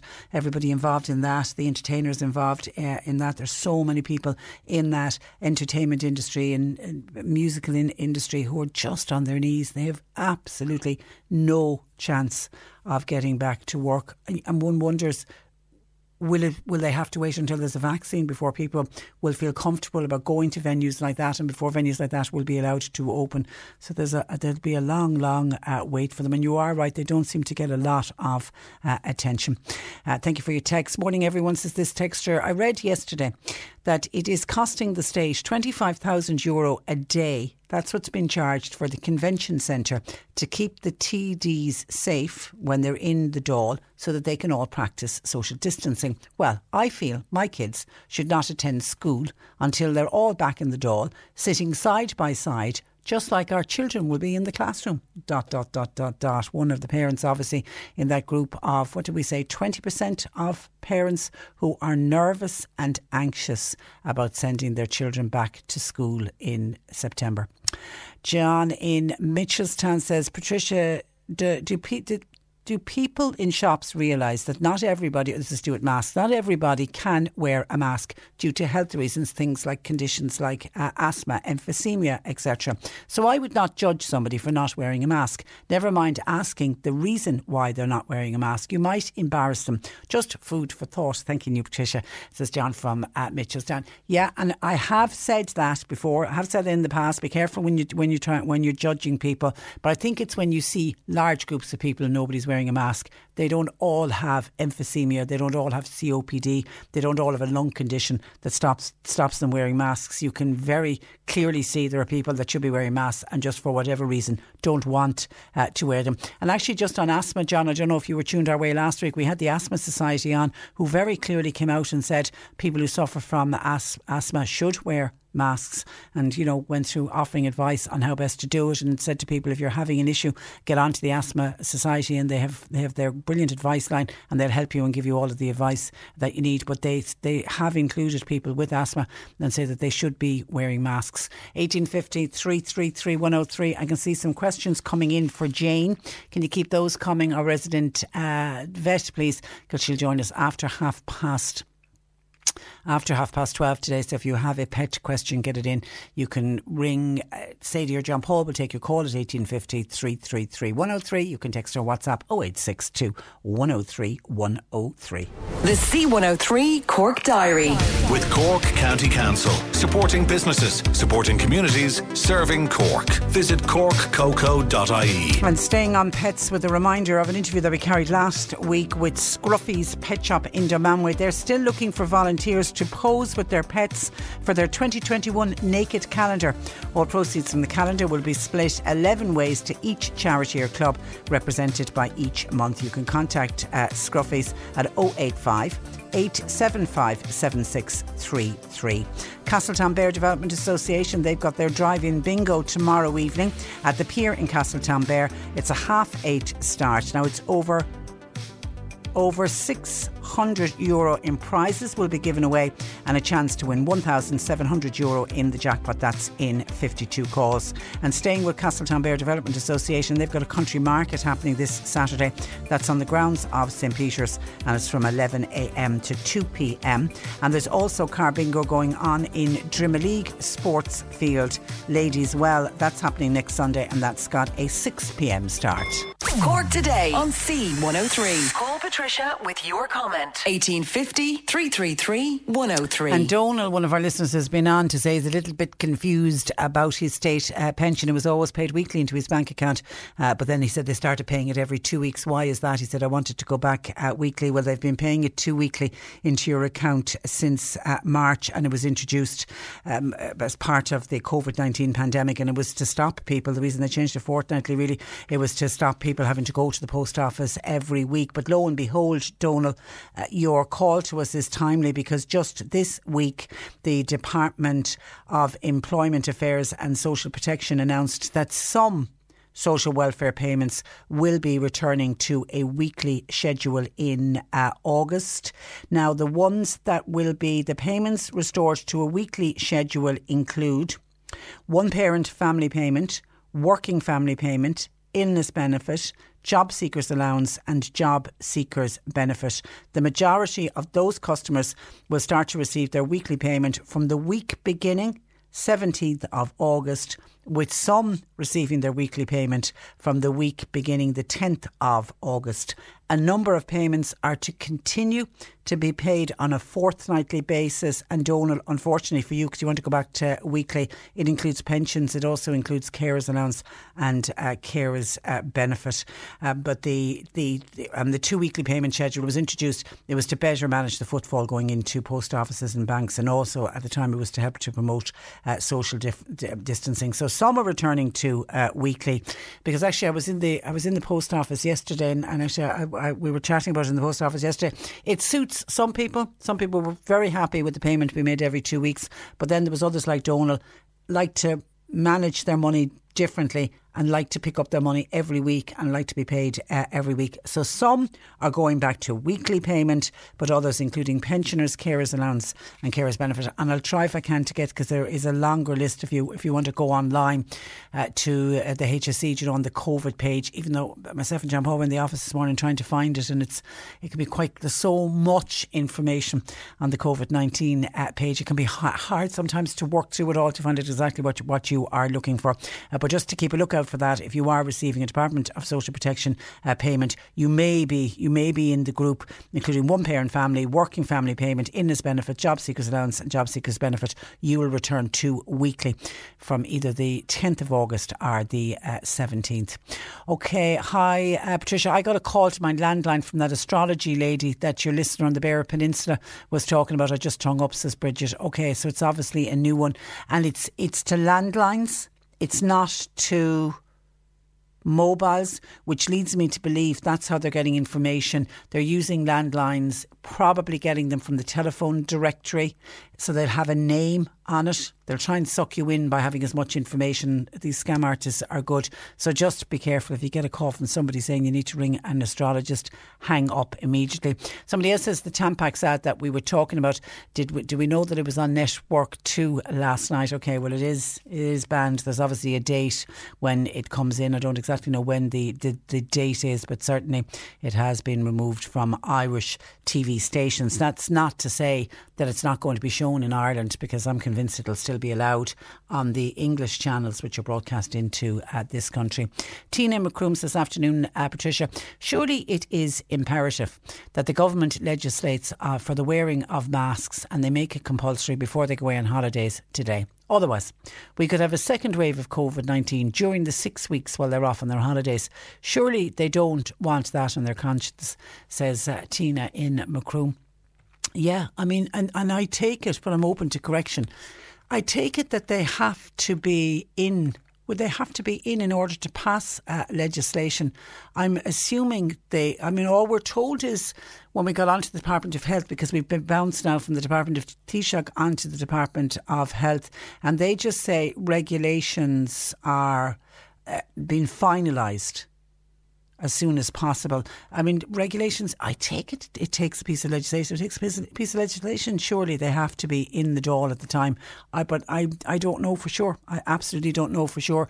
And they, but they couldn't give us a date yet. We'll keep, even though they're not sitting in the Dáil, that doesn't mean that all the civil servants are away on their holidays. We'll we'll keep on to them. We'll keep sending on emails to them until we can actually get a date. And we might see if we can get on to some of our TDs and see if they can update us and uh, let us know what is happening. Because yes, I do think until it becomes mandatory, we're going to be on a daily basis getting calls in from people saying, I was in such and such a shop, I was in such and such a town, and the majority of people were walking around or were in the shops not wearing uh, the masks. And maybe, maybe as some are saying, is it up to the individual shop owners and shopkeepers to start saying to people, but then it's not in their remit and, you know, they don't they don't have the rules and the regulations to say to somebody you must wear a mask. Even though i think if you put a sign up at the entrance to your shop to say customers must wear a mask. I think we're a very law abiding country. I think the majority of people, once they see a, a sign like that, will wear a mask.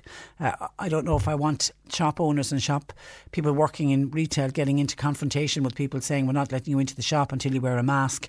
Whereas the bus drivers and the people on the trains can do it because it's the legislation is there. They can refuse, or somebody, as we've seen and we spoke about a couple of weeks ago, somebody was removed from a train. The guards were called. But you can't do that in a shop because the legislation isn't uh, in place. 1850 333 103. Just some of your WhatsApps in. Uh, Hi, Patricia. I read online that there is enough food produced on this earth to feed 10 billion people every year. Yes, there's still 7.5, and there's 7.5 billion people in population, and yet there are people still going hungry uh, without regular meals. Also, can you believe that there are Premier League soccer players in England kicking a football around every week, and they can earn 200,000 euros sterling every week, and yet we have nurses on approximately 40,000 euro uh, a year who are working out of their skins this day. We need to get, we need to get back to reality and a little bit of uh, common sense, and that's from Mossy in uh, West Cork. Yeah, there used to be a stat going around about we produce enough food I think it's similar to the stat to, to your figures there. We produce enough food to feed the world three times o- over, yet a third of the population are starving because there's so much waste and because it's divided so unfairly uh, as well. But yeah, interesting when you see how much professional soccer players get versus how much a nurse uh, gets. It's it's quite uh, shocking indeed. Heidi says, Patricia, on the PUP payments, the COVID payments. It's all well for people on a COVID payment to complain about not getting a payment if they decide to go abroad. We have to realise that this country has not got a huge pot of gold. The money that they are dishing out every day is coming from the people that are still working and from people's savings. We have to know that it's our hard earned money and not the government's money. And can I say, it is indeed, like a lot of it is from taxpayers' money, it's also from borrowed money. Borrowed money that will have to be paid back by all of us. So, yeah, that is a good point. John says, Patricia, our government going away on six weeks' holidays today. Our economy is in the worst recession in 75 years. Many businesses simply will not reopen, uh, even when we get a grip on this pandemic, and our unemployment figures will rise to 40 400,000. And then to make matters worse, Brexit, that's still looming, says John. Gosh, have we haven't spoken about Brexit in quite some time, but you're right, John. Brexit has not, has certainly not uh, gone uh, away. And just one final one, Patricia, on, on our WhatsApps. Patricia, surely 200,000 euro of public money should not be used to fund a car and a driver for Simon Coveney. There must be a better way to allocate these funds. There's been a lot of talk about Simon Coveney getting his driver and hanging on to his car uh, when normally that ministerial post doesn't come with a car. And yeah, and when it's 200,000 a year, if the government lasts for five years, that'll be a million. And that's just on one car. And I know it's those kind of figures I think that irk and annoy and get to people and just people find it very hard. And, and with everything that's going on with this pandemic and with people out of work and with people not able to pay their bills and people worried about how their bills uh, are going to be paid. Yeah, it's it's kind of galling when you see figures like that, um, for sure. Okay, and there's a few other people coming up saying that they got the, that astrology phone call that our listener in the Beara Peninsula told us about. I can see another few texts coming in from other people saying they got it too. So you need to be you need to be just very very careful about it and uh, make sure that just hang up immediately. Just don't don't in any way get involved. Uh, but the person had a name and then asking you to ring Amy Burns. And I'll see when I come off air if I can do some research on the, the telephone number. I'm interested in, in taking a look at the telephone number because I guarantee it's some kind of a premium rate call. 1850 333 103. Your pet questions, please, uh, because our resident vet, Jane Pickett, is going to join us. Something wrong with one of the animals in your home. Now is the time to contact us. You can call John Paul or Sadie or you can text or WhatsApp 0862 103 103. You're listening to Cork Today on replay. Phone and text lines are currently closed. Cork Today on C103. Text or WhatsApp Patricia with your comment 0862 103 103. Okay, and a listener said, Hi, I just came in on the end of your conversation. I heard you mention pensions. Are they going back to a weekly payment? No, they're not. Some social welfare payments are going back from two weekly payments to one weekly payments, but pensions are not. Pensions are remaining on a fortnightly basis, as are carers allowance and carers benefits. There's others as well, but they're the main ones that are, are remaining every two weeks, so they're not going back.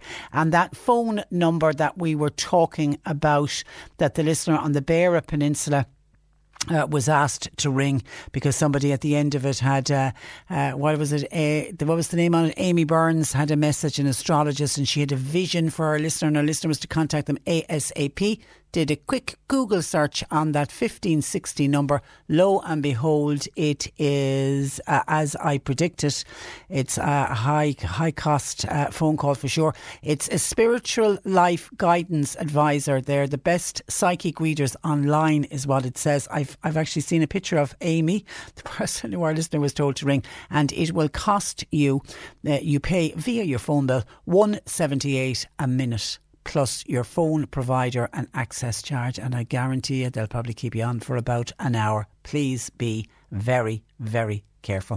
1850 333 103. Let's turn our attention to pet questions. And Jane Pickett of the Islandwood Veterinary Hospital in Newmarket, part of the Millstreet Veterinary Group, joining me. Uh, good afternoon to you, Jane.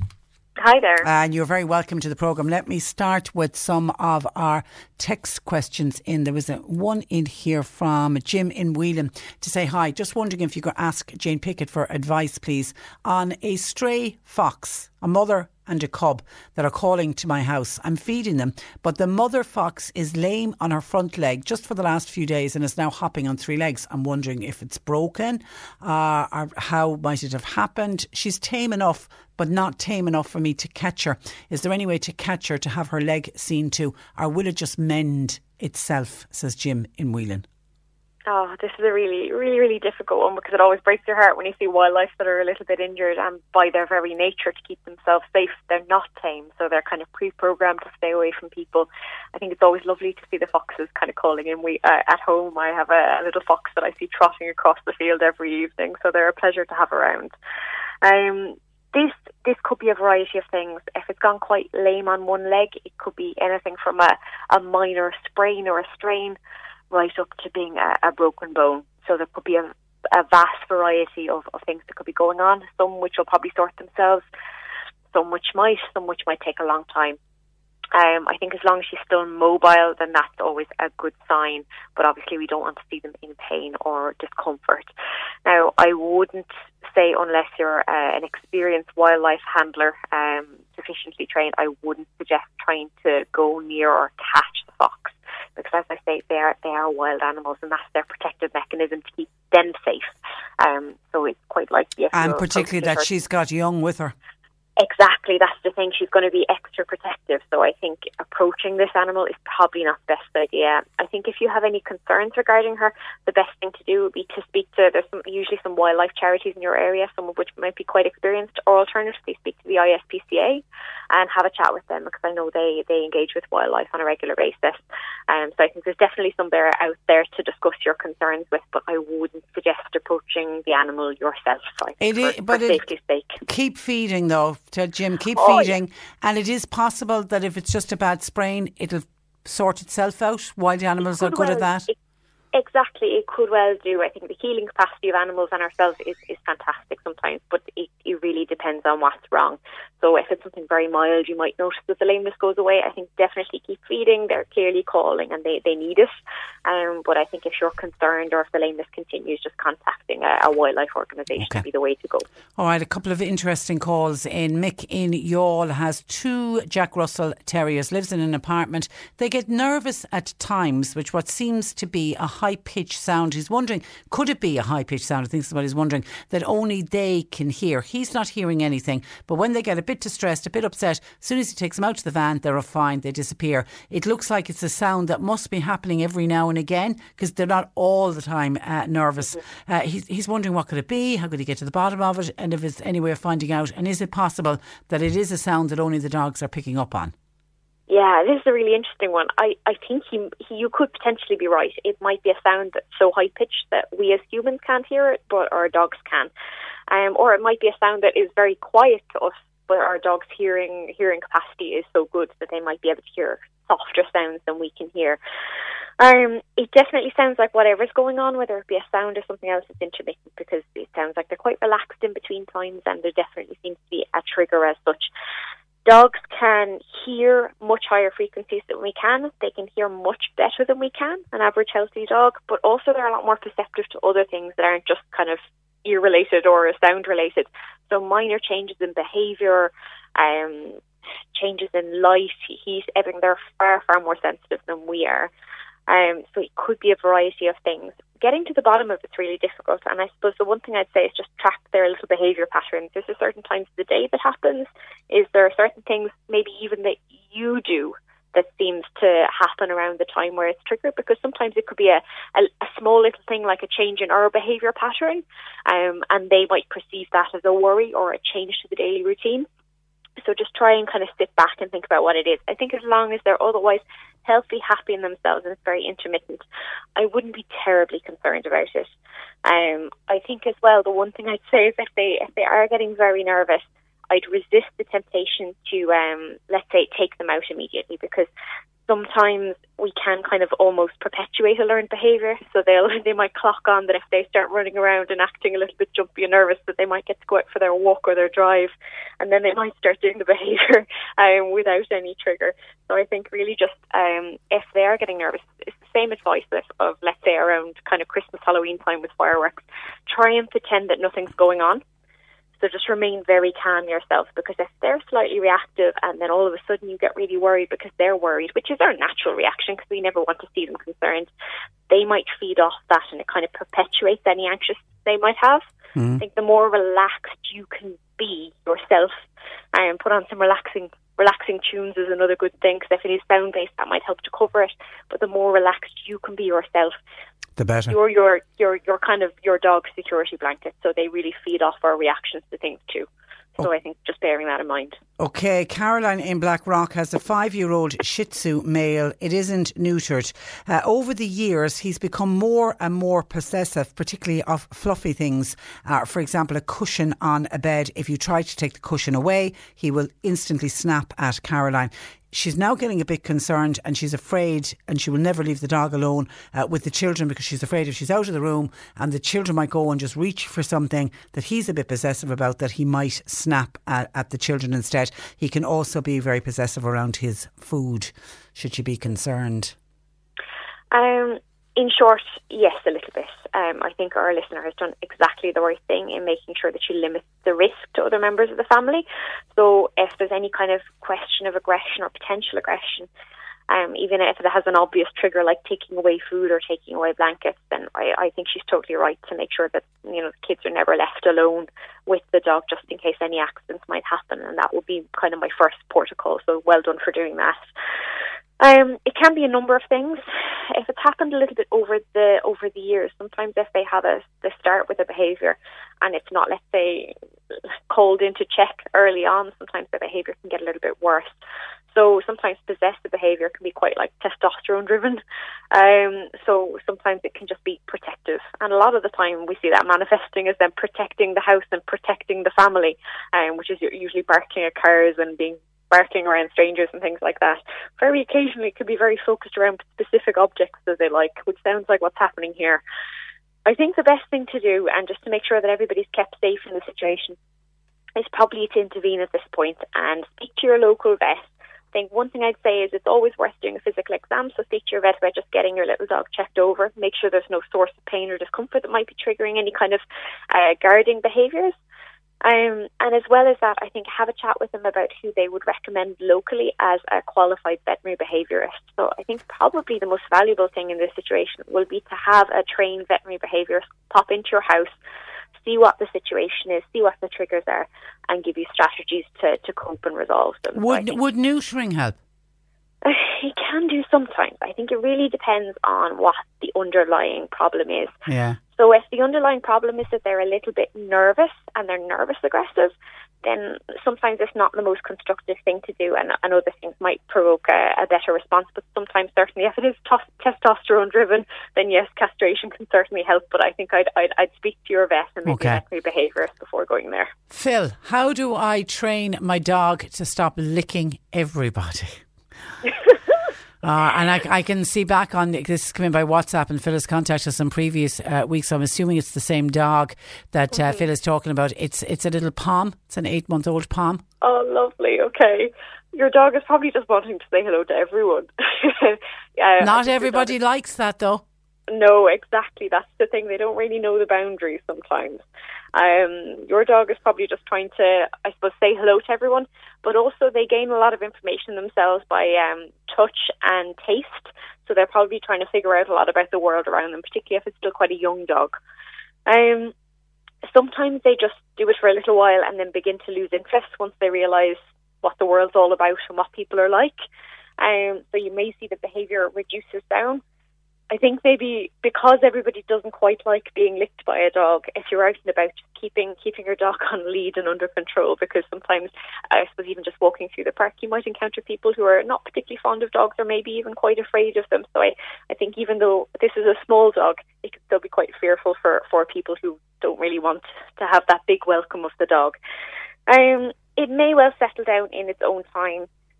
I'd say it's unlikely to be a clinical problem. There's unlikely to be, let's say, a health reason behind it. It's most likely behavioural and kind of finding out about the world. It's probably akin to almost like a baby or a toddler teething, and they just kind of chew everything around them or, you know, put their mouth around things. And a lot of the time that's kind of them learning about the world, and it's very much the same with licking and kind of biting, chewing behaviours in dogs.